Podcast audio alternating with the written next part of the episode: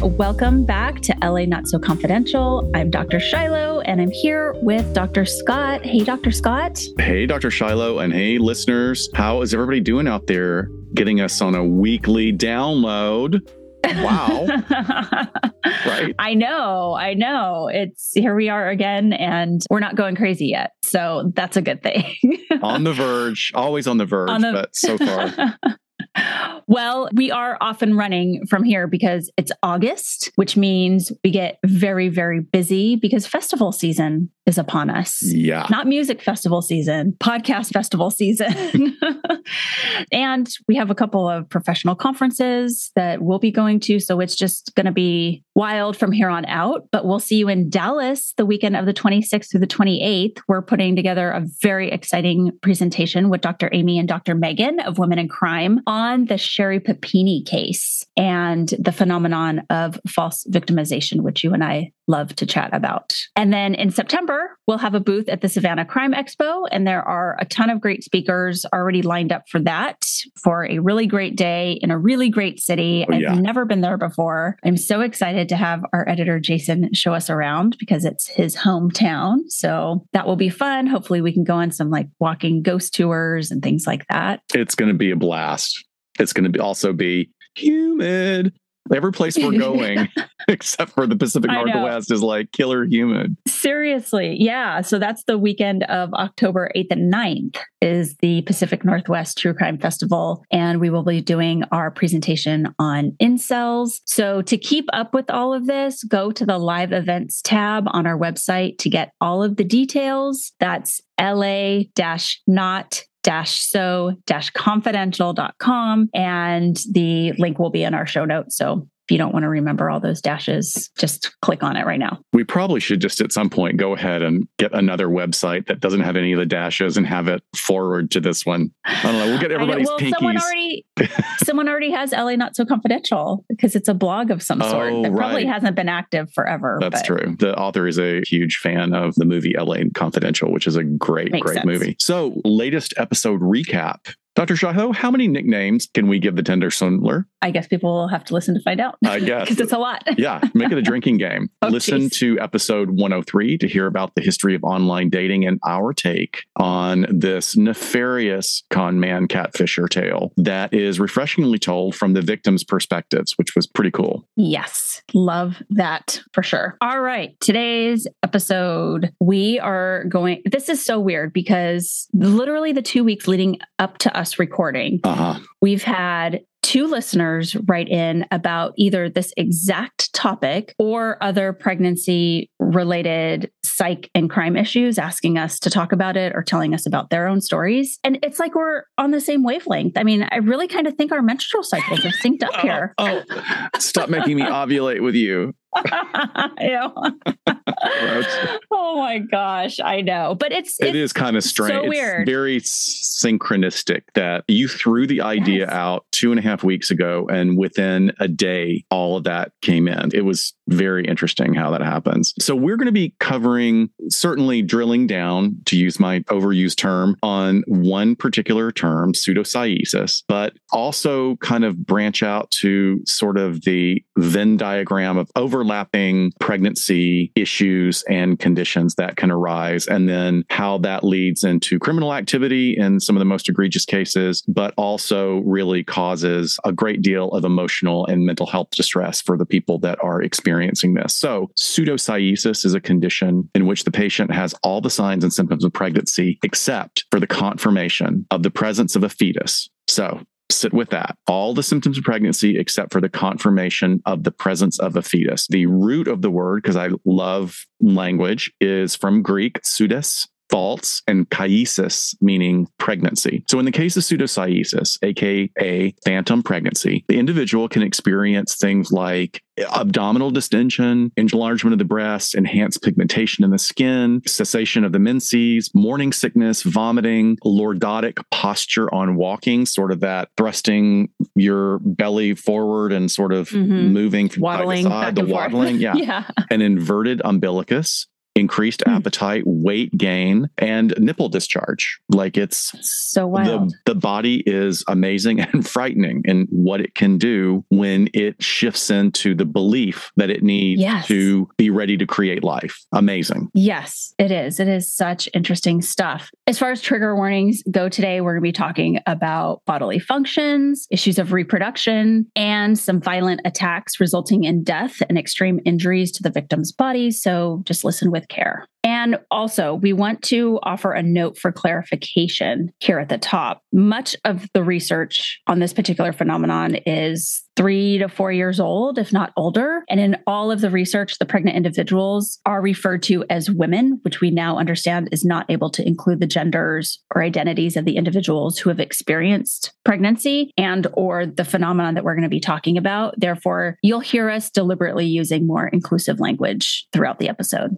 Oh, thank you for that. I think that's really important to start having that as part of the conversation. Just as a, a portent of things to come, let's talk about Zona. Zona is actually very famous. She's 46 year old female here in the United States, and she has become relatively media famous for her pregnancy. Her pregnancy is notable because it's been going on for now almost five years. Oh, yes. Zona asserts that she has at least six fetuses in her uterus, despite hundreds of negative pregnancy tests and several medical professional provided sonograms. She states that she can feel the fetus is moving and that she has heard their individual heartbeats on the wide array of home medical equipment that she has installed in her house. Zona has no answer for the negative pregnancy tests that emerge from both blood and urine analyses, but assures medical professionals that the babies are in her back uterus, a uterus that is behind the one that the doctors are observing. So we'll talk more about Zona later. Right. So look, as as I'm sure all of our listeners are aware, we're always willing to go there in depth and with some of the more complex issues around mental health and behavioral health and mental wellness. Although we're going to come back to her as well as some other examples of false pregnancy and related conditions, I want to start this off with a quote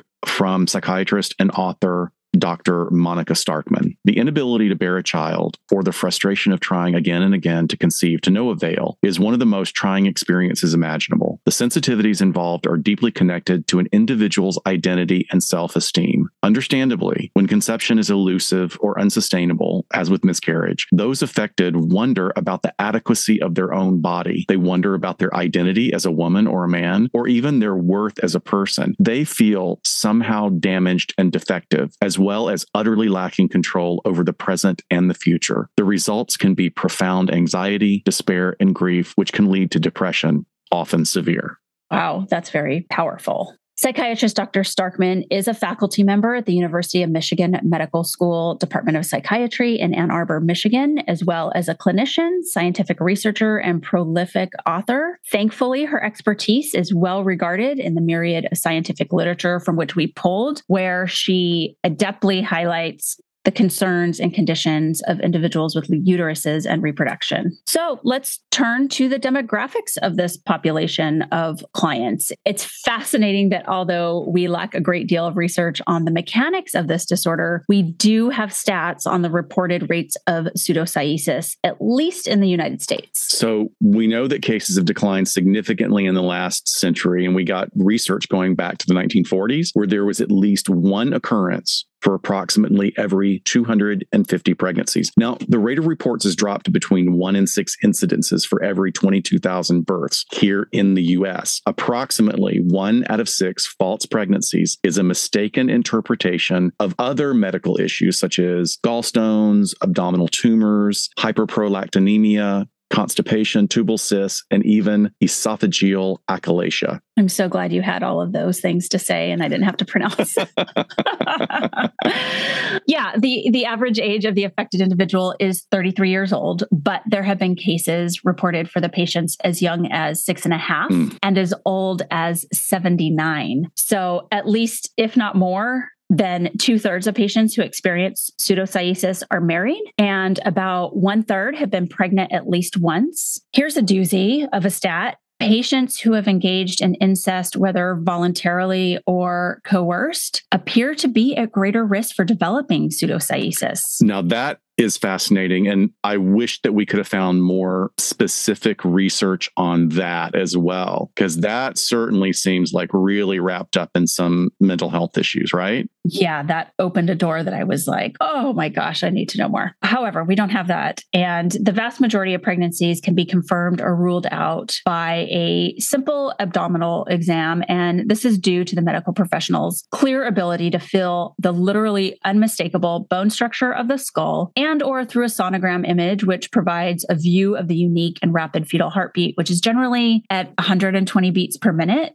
which is in contrast to the mother's 70 to 80 beats per minute through the sonogram image, basically. So there's a lot of very simple ways that a doctor just confirms that a woman is actually pregnant. So that brings all of this into perspective because we can very quickly rule in or out if a woman is pregnant, but there are some people who are convinced and or their bodies are convincing them otherwise, right. which leads us today. Right. We've got several historical examples that are used repeatedly throughout research that we saw for this episode. When we look at the history of false pregnancy, the terminology and the understanding has definitely evolved over time. So, going back as far as the known father of medicine, Hippocrates, who was a Greek physician from the classical Hellenic period, he's considered to be one of the most significant individuals in the history of medicine. And in his writings, he reported at least a dozen cases of women who had imagined themselves to be pregnant. Right. And then we have Mary Tudor, daughter of King Henry VIII and eventual legendary Queen of England. She experienced symptoms of pregnancy lasting nine months twice. Wow. With each pregnancy terminating in an episode of false labor. Again, while this particular example is shrouded in history, she's believed to have had pseudocyesis, given that she had very loud and violent reactions to the realization that she had not produced an heir, has led many researchers to surmise that her nickname, Bloody Mary, emerges from her behaviors. I had never heard that before. That's fascinating. Yeah. So, French obstetrician Francois Marescot in the late 17th century asserted that patients with enlarged abdomens who claimed pregnancy were caused by bad air.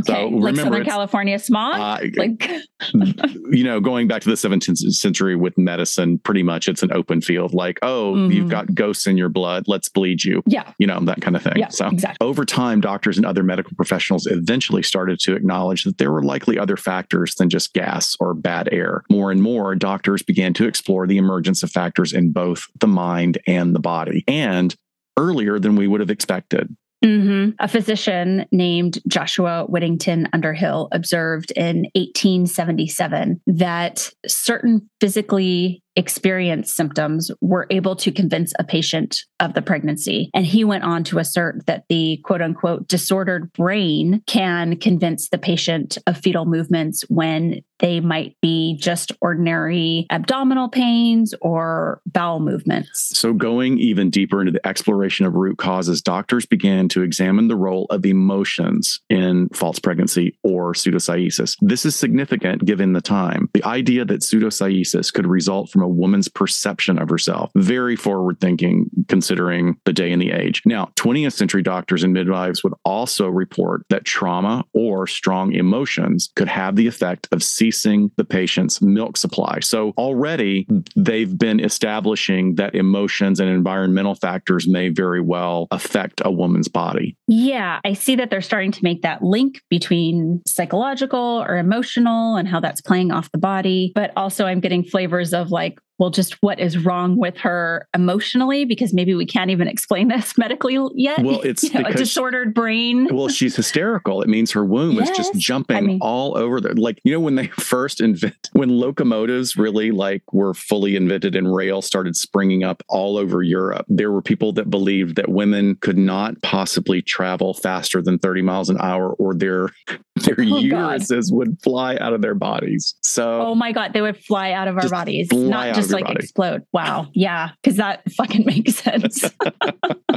oh my God. I guess that's why they have so many corsets is like just kind of tighten Lock that thing up. in there, lock it up, strap it down because we might go. 30 miles an hour. Dear God. Well, and then there was an investigator in the early 20th century that observed that strong emotions can dry a woman's milk supply and went even further to assert that the opposite was true, that strong emotions could start milk production in those who were not pregnant. But even while there was movement to examine this phenomenon, there were many physicians that questioned the legitimacy of pseudocyesis as a condition at all. So, getting into the science and diagnosis of this peculiar diagnosis, we're going to start with somatoform disorder. We talked about it in previous episodes briefly, but for this one particular, it, it is really adept at explaining this phenomenon. Pseudocyesis falls under somatoform disorder in the DSM, which is the Diagnostic and Statistical Manual. Somatoform disorder is any mental disorder that exhibits physical symptoms that appear to be an illness or a possible injury. However, the experience cannot be fully explained as a recognized legitimate medical condition. A physician will also want to rule out or eliminate the possibility of substance use, very important, whether that use is current or historical, or that the experience can't be caused by another mental disorder. Some examples of somatoform disorder include hypochondriasis, body dysmorphia, pain disorder, and what we call conversion disorder. Yeah. And there's a ton of specifics even under those categories that you gave us. Yes. Individuals that are diagnosed with a somatic symptom disorder have either medical tests that come back as normal, or the test results do not appear to have any connection to the symptoms that they're experiencing. In this disorder, there's also an absence of history or physical examination that indicates the presence of a known medical condition that could cause these symptoms. And a significant factor here in diagnosis is that the individual is excessively worried about their symptoms. So, in addition, this level of worry must be out of proportion to the alleged severity of the physical complaints. So, it's really about the distress stress that it causes the patient. Mm. Like you and I have talked about so many other types of psychological disorders right. where it doesn't, you know, if, if someone was experiencing those things and they were fine with them, then they probably wouldn't come to the attention of needing any clinical services. It's when they are in distress about them that we then label it a disorder. Often that's the very final criteria because we don't want to label everyone disorder just because they have a set of symptoms. It has to be very bothersome and distressful to them. So aside from that, the diagnosis requires that the subject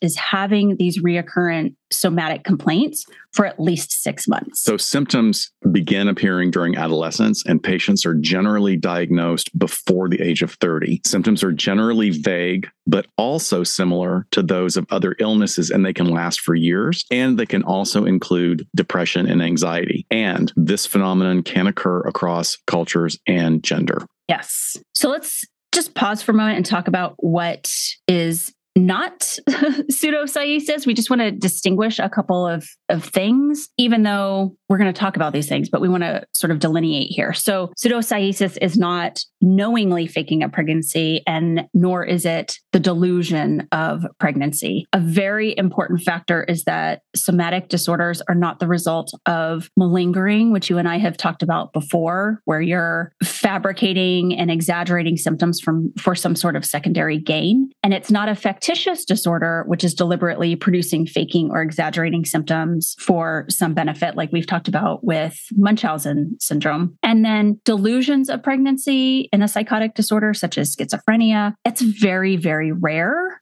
and often related to a history of dual diagnoses, a couple of things going on for that person. It's also not an unknown or unexpected or what they call cryptic, not cryptoid pregnancy, which that's terrifying. that's terrifying because, like, when I first saw, wait, these people are claiming that they have cryptic pregnancies, and I thought cryptoid, which is a whole. I mean, that's right up my alley. It's like, oh my god, I got. I'm pregnant with Bigfoot. I'm having Bigfoot's baby.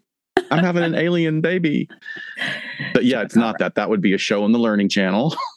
okay. So you mean like the show I didn't know I was pregnant. So that's that's the opposite of what we're talking about exactly. here. People didn't know they were pregnant and it's something else. I thought I had a stomach ache and now I just dropped a baby. Oh, yeah, I just had to poop really bad. Oh my god, it's hard to believe. So, an example a 44 year old woman goes to the hospital thinking that she has a hernia. No, that's what that seems to be. With that show, I didn't know I was pregnant. That was it over and over again, like just sort of being in the car. And even so, I mean, to give some flexibility to some of those episodes, they did have pictures where some of the younger women weren't showing at all, like crazy oh, right, not right. showing. And then some women who were larger, it was really hard because they had always been somewhat large. So that yeah. part I do want to show some understanding and compassion for. Sure. And I think a lot of the time, I mean, we didn't venture into this area, even though we're doing this little sidebar, but, you know, there seemed to be a real lack of sexual education, of yes. like how this happens, what to expect. And then they're just, you know, denial takes over. If, if you don't even know what you're experiencing, you're writing it off. So,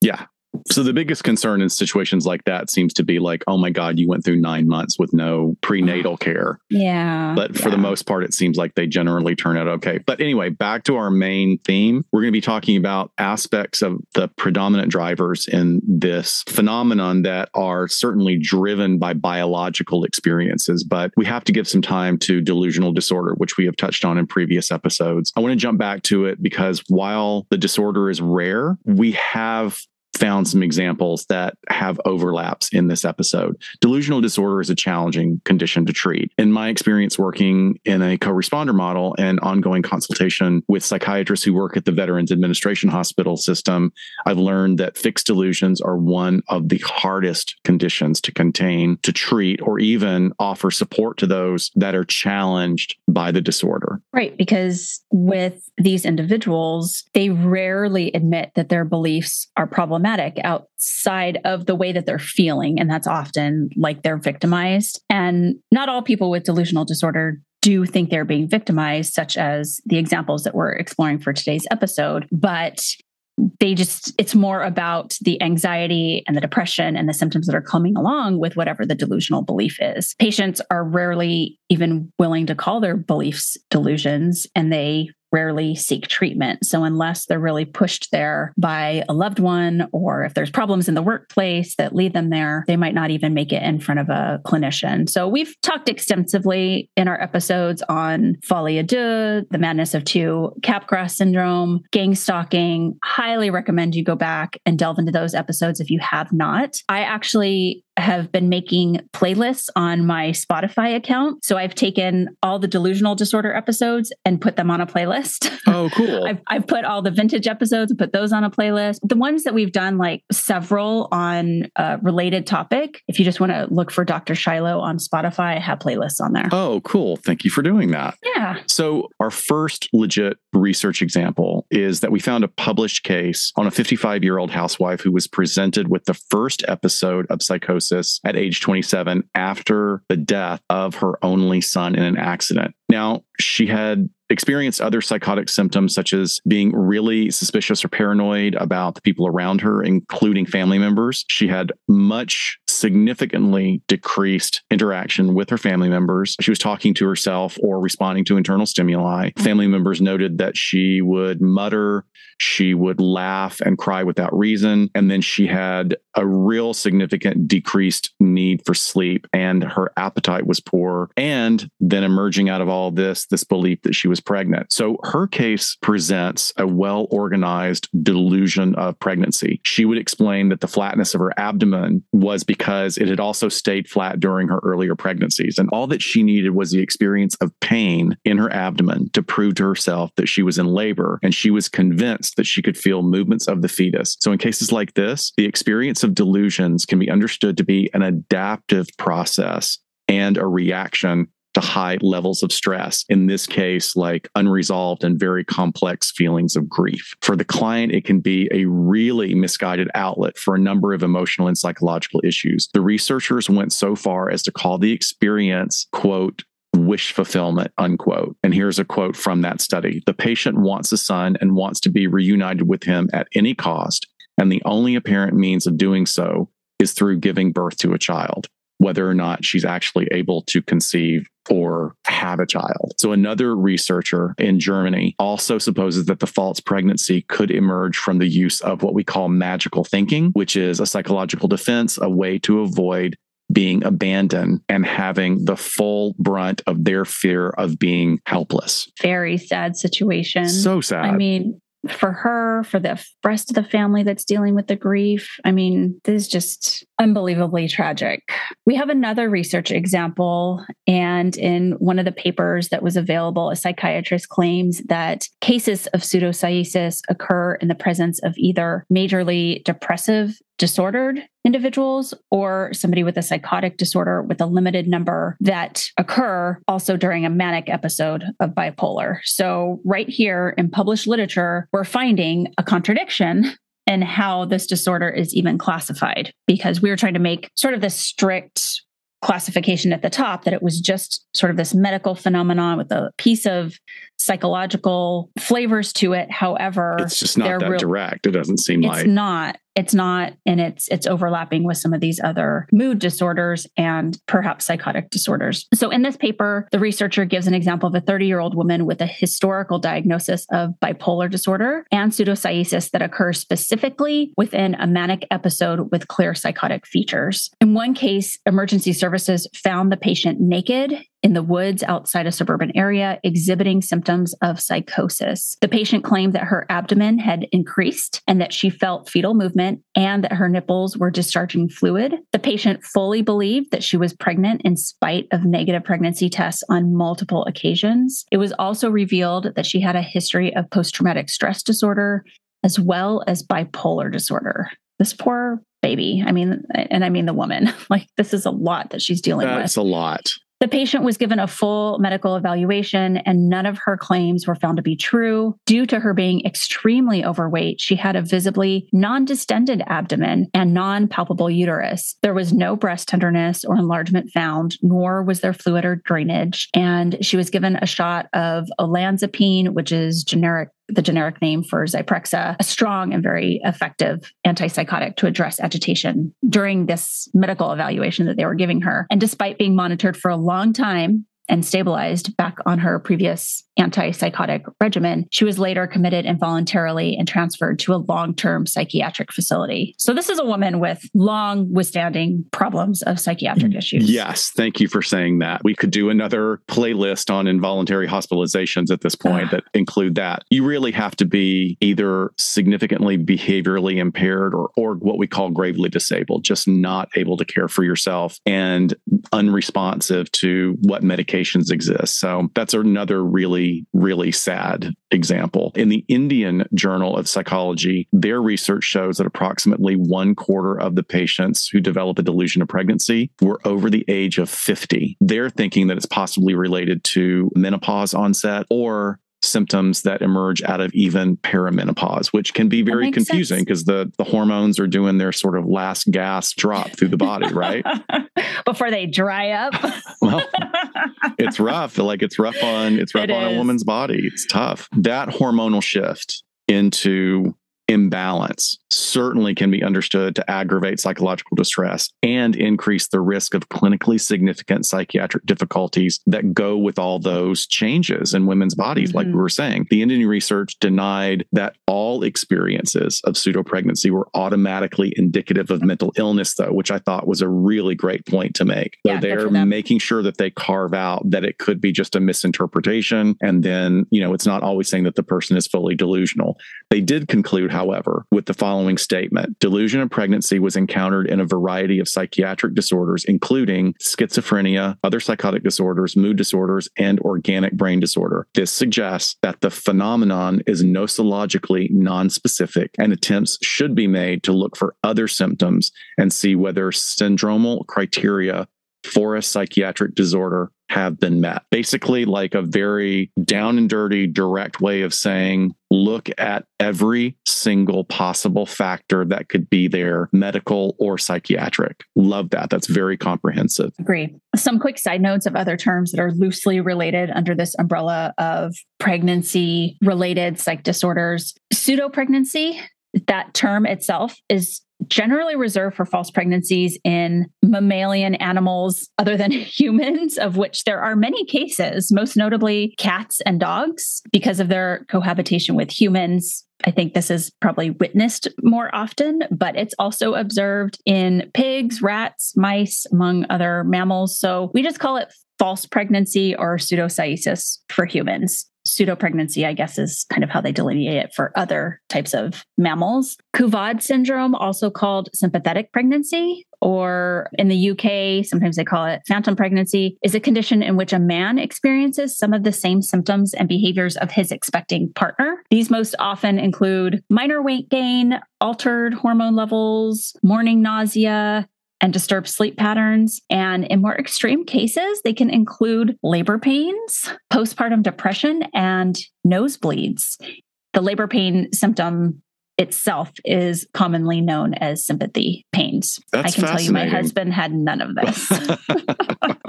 or he hit it really well. He was, I was just, just watching such a trooper.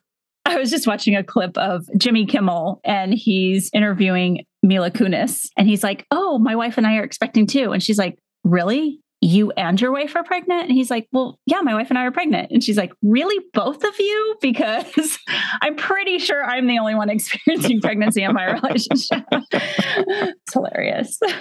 it's funny in doing all this research too. There was a another article that popped up and I was like, no, I will not go down this rabbit hole. But it was seriously, it was a photo of an ancient, ancient rock carving that was painted and it was a depiction of, you know, women used to give birth in a much more healthy position and there would be birthing pits like you would squat right. they show i think they had it in game of thrones and a couple of other it was the original squatty potty exactly but the potty is the baby but yeah. in one of them there was a diagram of the woman you know suspended over the birthing pit and above her is the father of the child and she has ropes that are attached to his testicles so that when she's in pain yes. she yanks on his balls so that he feels as much pain as she does. It's a shared experience. Yes. We got here together. We're going to go through the whole thing. Clearly, clearly a shared experience. Wow. So going back and building on Dr. Starkman's statements from a couple of minutes ago, sometimes a person's unhealthy psychological defense mechanisms can emerge to protect them from not being able to conceive. And for those that have dreamed of having children or even really based a large part of their identity on the idea idea of being a parent, that pain, that psychological pain is so severe and so unbearable that the false pregnancy emerges out of it. A false pregnancy can allow them to have a small window of hope. It's possible to believe that you're pregnant, but quickly have a negative pregnancy test rule out that possibility. Pseudocyesis or false pregnancy is different. People who experience this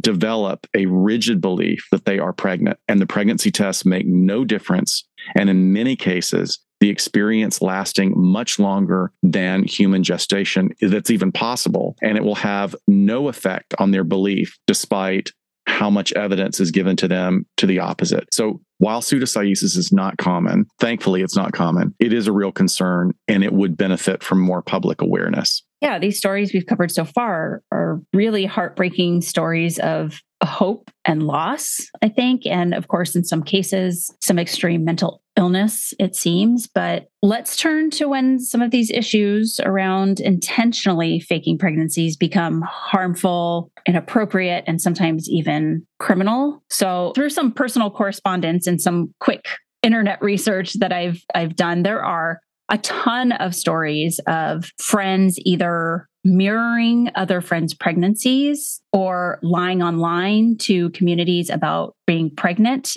and it really seems that that is feeding a need for either just attention in general or trying to feel more attached to their friend or share in the attention when they have a friend who's pregnant and then they also say that they're pregnant. So it's a really interesting phenomenon. I like that you pulled that out. I think it's interesting because the more I think about it, it's not necessarily like a full blown personality disorder such as histrionic or what we would assume to be this crazed need for validation or attention. It very well could be a little bit of those, absolutely. But it could also be this is the way I am connecting with my friend, even to the point where they can have some less well informed decisions made in that process, including maybe consciously or unconsciously portraying themselves as pregnant, because there is, there's a market online for baby bumps, for graduated baby bumps. There's a market online online where you can buy fake sonogram results and fake urine I mean, not it's real urine. It's like real pregnant urine. Wow. Gross Dang. and gross too. Like I wish I'd known about that so I could have made more money when I was pregnant. biohazard. So yeah, there are a lot of stories of bizarre incidents like that of women faking pregnancies for for one reason or another. I think that the span of experiences is only matched by the motivations. You know, mm-hmm. it's not all driven by the need to procreate or feel that identity, but it can have other drives pushing this delusion or pushing this experience along. One that came up in the research was a woman from Pennsylvania who discovered that her friend and her husband had faked a pregnancy, birth, and death of their infant in 2020. Yeah, it's pretty endless. Like if you start poking around online, there's so many articles written. And I don't know if this is just on the forefront of my mind because of our upcoming presentation on false victimization and you know faking that you're a victim of a crime right. but i really feel like there's some strong correlation here for these scenarios so if you guys remember our episode 17 was on falsifying crimes and personality disorders the goal or the need that that individual is trying to meet is usually attention or a benefit like establishing an alibi or avoiding some sort of worse consequence to behavior they've already engaged in monetary benefits which some of these cases I was reading about, definitely like they've started GoFundMe's and asking friends for money to help pitch in for baby gifts and all that sort of stuff. Or sometimes they really are being victimized, but they go above and beyond to stage or embellish the crime if they feel like their initial victimization wasn't addressed appropriately. So I don't know exactly how that fits in here, but I feel like there are flavors of this, especially when we talk yeah. about attention being a motivation. As much as I, I can't say that my feelings about Dr. Phil are ambivalent because they definitely fall to the side of a great deal of frustration with the things that he, that I don't feel like he handles very well. But I have to yeah. put it in the context of it's not about him being a former former psychologist. It's about money. It's, it's a media, it's entertainment or it's infotainment and it makes a lot of money and it's an industry and it's chugging along. So I have to co- sort of adjust my understanding. But that being said, he does have some fascinating cases on. And I don't think that it's always appropriate to have the level of people with challenging mental illnesses put on public display in the way that he and his producers do. But one of them was a young woman. She ended up being not cooperative at all. Her parents had brought her in, and she was catfishing couples all over the country. She mm-hmm. was catfishing them with fake pregnancies and setting up adoptions. And there wasn't always a lot of money being exchanged at all. It wasn't like she was doing this as a grift to make money, but because it fulfilled some need for her. And they, you know, on one hand, they had people on stage, like three couples, and I think a couple of other people in the audience that had all been set up by her. And they were devastated. They were yeah. devastated because this woman had been sending them sonograms and all these medical results. And it turned out the woman was really mentally ill and likely mm. because she's not given any identifying information and they blur her face. But what oh, I would good. say is probably a pretty severe case of border polar. So somebody with bipolar disorder and very significant borderline personality disorder as well, just from the way she was communicating and sort of feigning that she mm. couldn't maintain her mood, that she couldn't maintain communication when clearly she's able to carry off this grift on a number of people. She's very computer savvy, but she wanted to present as lower functioning. But it was really, I mean, I Jeez. felt badly for her because she's clearly very ill, and you just felt absolutely devastated for the parents yes. that had been yes. told they were going to get a child and they they couldn't. Right. So the key point of that episode 17, falsifying crimes and personality disorders, is that the research shows that those who faked being the victims of crimes had some overlap with various cluster B personality disorders like histrionic disorder or borderline personality right. disorder. So now we look at the other sort of overlap is women who steal infants, which is like a whole other level of true crime. Mm-hmm. It's its mm-hmm. own thing. I mean, somebody could start probably their own specific podcast just on this oh, yeah. phenomenon, really. Because it doesn't exist already. oh, yeah, seriously. It's got to be, it's probably already there. So we know that the desperation of wanting to have a child can go beyond pretending to be pregnant or your body telling you that you're expecting when you're not and convincing you even. The National Center for Missing and Exploited Children analyzed the perpetrators in 325 cases of infant abduction in the past five decades decades. Here's what came up in the research nearly all are female abductors. Many abductors use similar tactics to steal babies, the most common being dressing as a nurse and they may also visit hospital nurseries while they're planning their abduction to ask questions about the procedures, case the layout of the building, case the layout of the maternity floor, and they might even become familiar with the hospital staff and may be friendly to the victim's parents. How terrifying. I know. Literally just this weekend, this happened in Riverside. A woman was arrested dressed as a nurse in a major hospital out there trying to steal a baby. Wow. So we we hear about this a lot, unfortunately. So NCMEC's research also showed that many women who steal babies do so. They looked at their motivations basically, and they said they do so in a desperate attempt to keep a boyfriend or a husband that they fear mm. may leave them if they don't have a child to bind them together. They also found that majority of them are childbearing age and may also have other children at home, as well as a, a, good amount of them have also pretended to be pregnant in the past. They had a certain percentage of their group that they studied that had recently lost a baby due to a miscarriage, or there were some that suffered from medical conditions that prevent them from becoming pregnant altogether. So at least they looked into the background and tried to profile these women a little bit. And it wasn't necessarily an academic publication, but it was really the only thing that looked at similarities in women who abduct infants specifically. Well, um, that seems and, to lead right into the next category, which is murder to steal an infant. Yeah. So uh,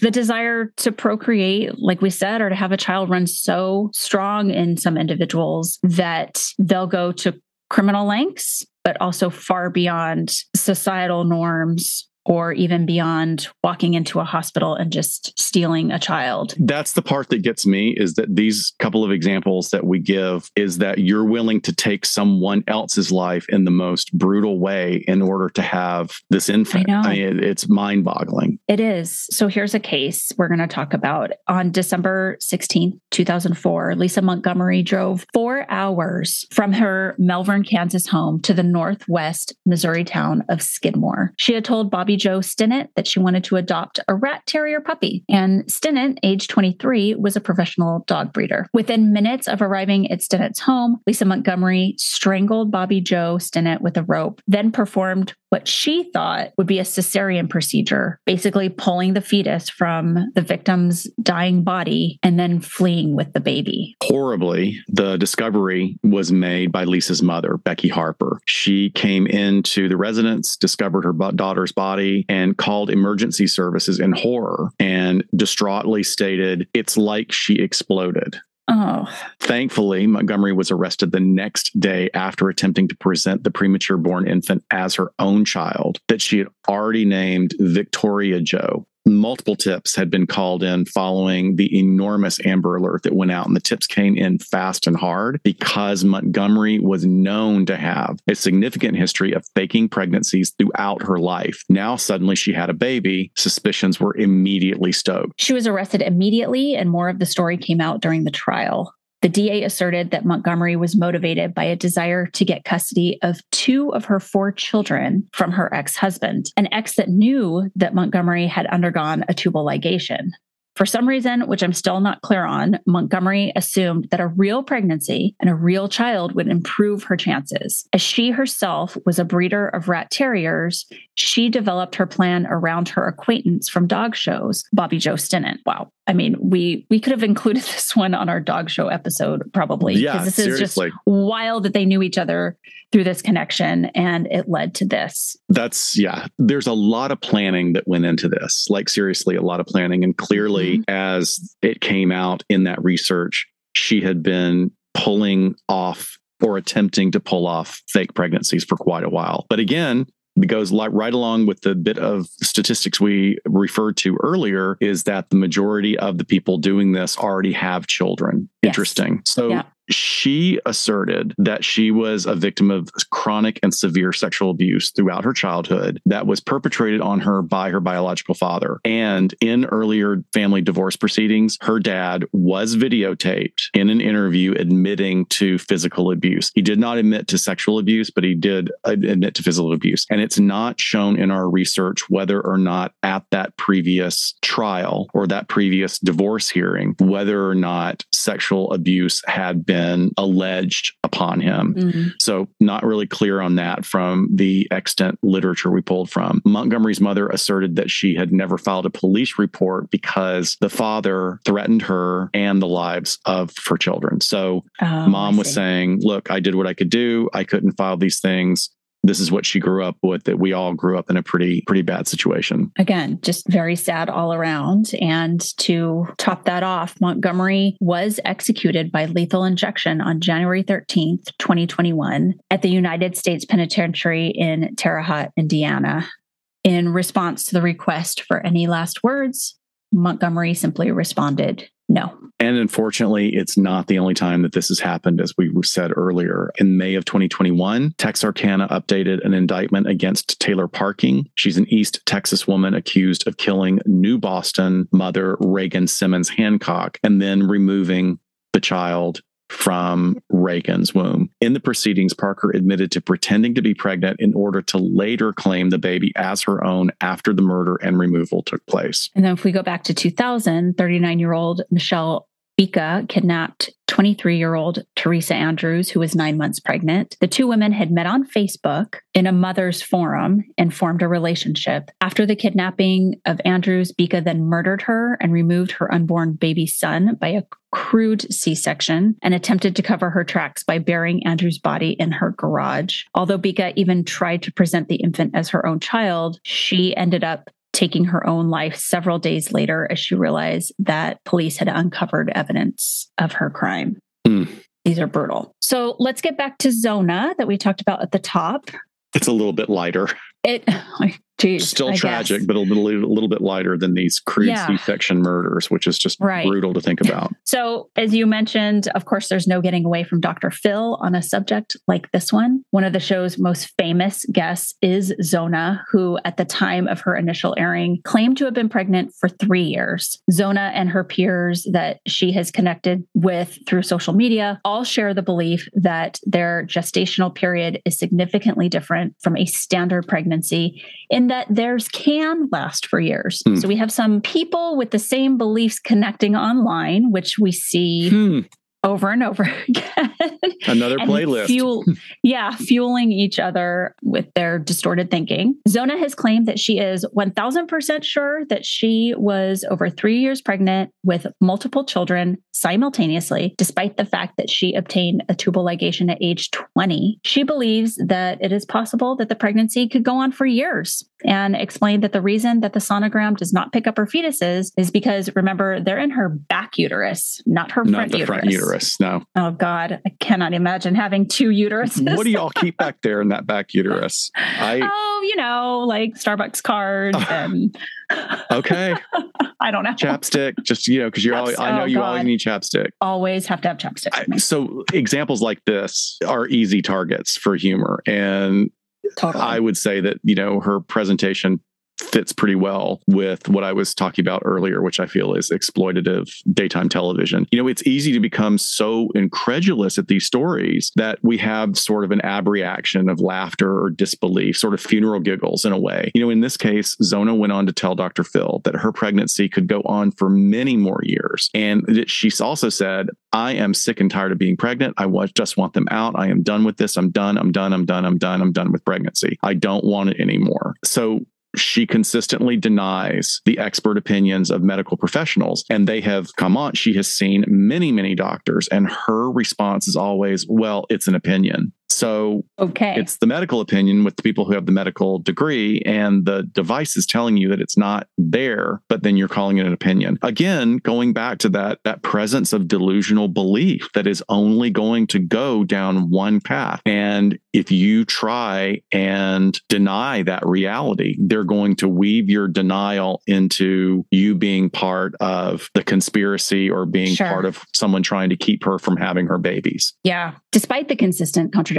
for many medical professionals, These women identify their experiences as, again, cryptic pregnancy, using a definition that is wildly different from the correct medical usage. And these women believe that they can feel their baby kick and move and reach out to support each other through online groups, such as one called the Gilmore Foundation. So, so the Gilmore Foundation website defines cryptic pregnancy as a pregnancy where there is no detectable HCG in the mother's system due to a hormonal imbalance, resulting in an extremely long gestation period that is typically three to five years. Both urine and blood pregnancy tests will be negative during a cryptic pregnancy. If the mother has a uterine abnormality, her ultrasounds will also be negative. Due to the nature of cryptic pregnancy, many women do not realize they are pregnant until delivery, but many are very aware that they are indeed pregnant. So that's a bunch of gobbledygook. Yeah. I if a researcher could do a longitudinal study, just they could convince these women to let them sort of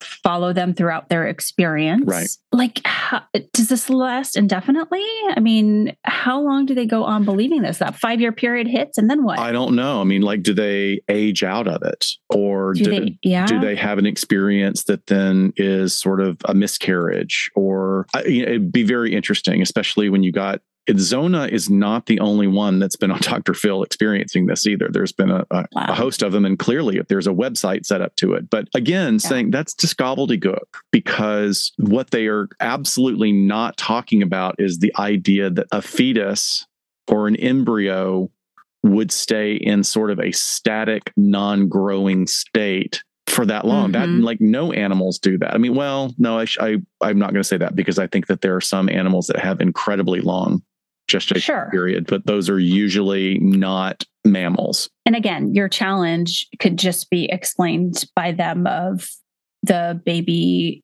just or the fetus just grows slower. It's not like they're giving birth to a 5-year-old. You know, I'm I'm sure it's it, it, just again like every challenge is explained away by somehow. the delusion right by the right. delusion yeah so yeah. sad it is. So I, I, think we could bookend this episode just by talking about treatment. And again, it's tough when we talk about treatment with individuals who are experiencing the delusional side of it. But referring back to Dr. Starkman's research, she asserts that pseudocyesis emerges from the crucible of loss created by a miscarriage or the absence of fertility or loss of a pregnancy, high emotional experiences such as envy, anger, deprivation can come out of the loss of a legitimate pregnancy, while false pregnancy can mitigate these overwhelming emotions. Mm. So, this is what a clinician should be paying attention to and know that what who and what they're working with. Well, that's a great way of framing it as well. And it it really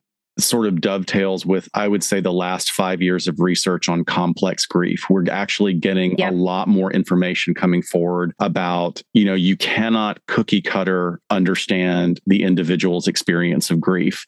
I think maybe COVID has brought a lot of that to the surface, but now we're even diving deeper and drilling down in a one specific area that is so very complex that it really requires more observation and study. It's so interesting because grief people have been dealing with grief forever. It's just every human's experience. And just now, this latest version of the DSM finally addresses long standing complex grief. Yeah. For the first time. Yeah. So it's now codified for us to look at that. So that's how important it is to what what you're bringing up. Well, it's also, you know, as always, I want to always pull back to the idea of looking at it through a very holistic and I mean sort of holographic lens. I want to see the big picture. And always it comes back to the marginalization of women. Yeah, it reminds sure. me in this of reading one of those sort of aggregate articles, maybe like Factinate or something, where they went to Reddit and they pulled a bunch of posts from Reddit. And this was all examples of women talking about either family members or boyfriends. Usually uh, they're all males, basically, all males completely not understanding anything about the female anatomy or reproductive system. And one even going so far as having an older male doctor going in and requesting, saying, Hey, I need a referral for a gynecologist. And the doctor saying, You had a hysterectomy. There's nothing down there. Why, why would you need a oh. gynecologist? And, and that's in 2022. You know, so that's oh, good like, lord. On one hand, I have great admiration for the medical community. I really, really do. But you know, when the medical community is impaired by its own internalized misogyny, then we got a problem we got a big problem. So treatment, getting back on track. Sorry, thank you for my little TED talk there. Uh, the treatment for this sort of thing, if you can even get the client to engage in treatment is being aware of whether the symptoms that are being experienced of pseudocyesis is at the baseline. So clinicians, whether they're medical or mental or behavioral health, they need to know all of this as a possibility, like a full intake. Like let's get all of the information. What's your medical history? What medications are you on? I need to know everything. And then even questioning further to maybe figure out if somebody has something going on that they're not aware of. So understand that the experience of a trauma and significant mourning is also appropriate. Like we're saying in the DSM, only now starting to understand complex grief. Yeah, to get a full trauma history, because how is that perhaps relating to anything yes. that has happened more recently. Also, denial is understood to be a major challenge in clients with varying levels of fixed beliefs, potentially about their pregnancy or experiencing a pregnancy, what they think is a pregnancy. And when we look at denial, that might be the reaction to either a miscarriage, a negative pregnancy mm. test. And so the clinician needs to be ready to sort of follow up with a standard set of procedures to evaluate pregnancy. And these would include making sure the client is getting all of the medical care and, you know, getting that ultrasound, getting the results back, bringing that into session to talk about these clear indications that the uterus is empty and the correct size for a non pregnant individual, and then being able to sort of process that together in a safe space in therapy. Right. And maybe a mental health clinician or someone who is a really caring and professional OBGYN or nurse practitioner that is going to sit down and have that step by step intimate conversation. When there's an opening that's been made because you've created a therapeutic alliance, then you might be able to push against that fixed belief and and thereby refute the pregnancy. So the clinician has to be ready to deal with more than the loss of hope. There is mourning in this process which can be made more complex by the partner present who may be just as invested in the idea of pregnancy as the patient is. So if there is a spouse, a partner, a friend who has been on this ride along the way, they may very well be invested so highly that that sure. further impedes pushing against the delusion. Providing education to the partner and eliciting their support can then lead to the client being referred for therapy to address the underlying psychological issues that may have been at play. You know, in the more bizarre and extreme examples of this phenomenon, unaddressed and unexamined unresolved issues could possibly result in a relapse of that false belief or the fantasy that the patient is pregnant again. Like any kind of mental health issue, certainly you're not dealing with a bullet point, one and done treatment. It's not. It's got to be a treatment plan and it's got to be gentle and you've got to have therapeutic alliance. Well, and especially in this case, because someone could, if, say there's this major breakthrough for this delusion, the couple could still be trying to get pregnant, right? So again, they could come to believe that they are now newly pregnant and that could kick it off all over again. So I could see this being just a chronic chronic delusion. Well, I don't know, you yeah. know, like them coming up again and again and again. You know, my when I've worked with a psychiatrist at the VA, it's been very interesting because there's a very high percentage of veterans who develop delusional disorder. And they may have had underlying genetics for delusional disorder or you know mild psychosis before they ever got in the military. But some of them when they develop it, it, it can be really difficult to pull that apart. And the psychiatrist that i consulted with said that the the best hope that he has is creating enough relationship with the individual who's having the experience, getting their trust, and getting them on light dose of a medication called Risperdal, mm-hmm. mild antipsychotic. And it's been used across the board for a number of issues, not only psychosis or bipolar, but Risperdal, he said, over a period of time, if they can keep them in the hospital for three to six weeks, that Risperdal can turn down the volume on the belief. Right. Even to the point where they go, yeah, I mean, I'm not completely convinced, but I can see that there are some doubts. Like they actually have okay. the insight, they can develop some insight, and maybe it will resolve. Maybe if they're consistent with their medications, it'll resolve in a couple of years. But again, that's the VA that can keep people for longer. How are we going to do right. this in an outpatient setting? And our OBGYNs, do they feel competent prescribing antipsychotics? It's very complex.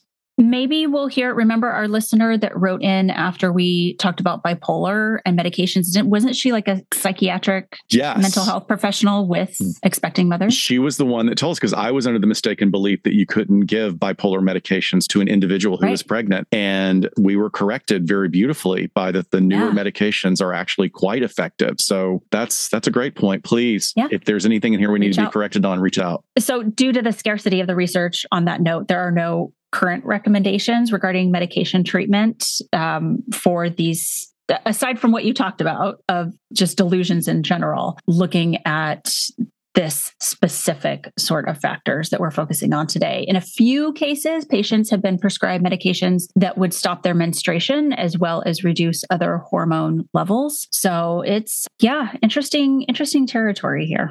So, so a great media example is the very successful television show Glee. In really yes. sort of like the first couple of episodes, there was uh-huh. the wife of the beloved fictional character, Mr. Schuester, who was the choir director. Her name was Terri, and she was beautifully and annoyingly played by Jessalyn Gilsig. Her character is really written to be not likable. Like right. she's really designed to be not likable, and this actress does a great job. But, and in contrast to him, because he's so likable. Right. I think that's super obvious. Yeah. yeah, clearly. And she experiences a false pregnancy. And then when that's discovered that it's not a legit pregnancy, she tries to adopt the child of Glee Club member Quinn Fabray, who was like mm-hmm. not really the mean girl, but the head cheerleader. She was like right. the blonde it girl. So that led right. to a very interesting arc within the television show. She said in an interview, Jessalyn said in an interview that she portrayed the character as emotionally about the age of a high schooler, which is really a fascinating choice, given that mm. she has the false pregnancy and then she thinks that she can just sort of fix her marriage by instantly adopting a child. That's so interesting to me that she played it that way. Cause then I think, like, well, so Mr. Schuester is now picking a partner that is the emotional age of a high schooler and he's teaching in high school. Right. Hmm. Mm. Sometimes we Shiloh, overthink things. I, am sorry. My mind just has to go that sometimes way. Sometimes a banana is just a banana. Okay, okay. there also exists a movie called Land from 2014. I don't know why I find all the cheesy like B movies. This was like this... straight to video, right? Clearly. I hope so. but it stars James Caan, rest in peace, and Danny Trejo, as well as Sonja Bennett, whose character pretends to be pregnant to fit in with her friends. And she's like the crass party friend, cool aunt and like as part of this mom group where everyone's starting to get pregnant and settle down and she then sort of like spontaneously lies and says that she's pregnant to get sympathy and then ends up trying to keep up that farce to um, her dad is James Caan and he's like very excited he's gonna be a grandpa and things like that. So I did not watch it. I don't know how it ends. I can't tell you, but yeah, there have been a couple movies out there. So there was another one that is really, really funny that I just really, really love because it's it's a testament to the great friendship between Tina Fey and Amy Poehler, who were both of Saturday Night Live fame, where she plays a woman who can't get pregnant. So she uh-huh. hires a surrogate with Amy Poehler playing a trash character. The movie's called Baby Mama. Very, right. very funny. Highly recommend it. So, yeah, there's some interesting stuff out there. This is a fascinating, fascinating subject that I'm hopeful that if people have more research, since it's so scant, yep. please let us know because we would love to add that to our resource page if you yes. have any extra. Good stuff. Just one update. So, when we're doing our live streams now, we are trying out a new platform. It is no longer on Get Vocal. I don't know. We have probably not corrected our outro on here yet yet. So that's why I just wanted to bring it up. If we have, then disregard. But so our live streams will be streaming on YouTube, definitely, and also trying to get it on Facebook, Instagram, and Twitter, although there have been some problems with the overlap of those live streams, but we're going to try and get it all worked out for our next one, which will be August 20th. And we're going to have Dr. John Delatorre back for that episode. He's a forensic psychologist out of Texas. Brilliant, brilliant guy. And we've had him on before to talk about delusional beliefs actually. So we got a new topic for you guys, and we're just going to have a little nerd out forensic psych chat with him. And we hope you guys will join us. Just stay tuned to our social media because we'll keep you updated. Again, it's always on Saturdays, always at that 4 p.m. time slot. It's just once a month now. And there's, we just kind of have to go by our schedule these days of which Saturday it's going to be. It's not a specific one. So just that's why I say look at the social media for the info. And with that, I'm going to pull out my chapstick. and uh, I always have it in arm's length. okay. okay. You don't know where I got it from, but it's no always idea. within arm's. Gross. Thanks, folks. We really appreciate you tuning in for this longer episode on a very complex and fascinating issue. And we will see you next time on LA. Not so. Confidential. Bye, folks. Bye bye. We sincerely thank you for spending some time with us today. LA Not So Confidential is part of the Crawlspace Media Network in partnership with Glassbox Media. Each episode is hosted, produced, and written by Dr. Scott and Dr. Shiloh. Our post production editing and sweetening magic is handled by the multi talented Jason Usry of Ear Cult Productions. The LA Not So Confidential theme entitled Cool Vibes Film Noir is composed and performed by the talented Kevin MacLeod. He graciously allows us to use his music via a Creative Commons Attribution license. Please check out all of Kevin's amazing work on YouTube. All of the resources for each episode can be found on our website at www.la-not-so confidential.com. You can find us on Instagram at LA Not So Podcast, on Twitter at LA Not So Pod, and on Facebook at LA Not So Confidential. Media inquiries and bookings are scheduled at alienistentertainment at gmail.com. Please join us each month on Saturdays at 4 p.m. Pacific Standard Time for a live streaming and very interactive broadcast on YouTube entitled Behind the Couch. Stay tuned to all of our social media for our live stream scheduling announcements. Subscribe to LA Not So Confidential so you never miss a new episode. Lastly, we would be honored if you joined our Patreon at patreon.com slash LA Not So Podcast so you can be the first notified about upcoming live events social gatherings, and super cool swag coming your way. Thanks for listening and join us next time on LA Not So Confidential.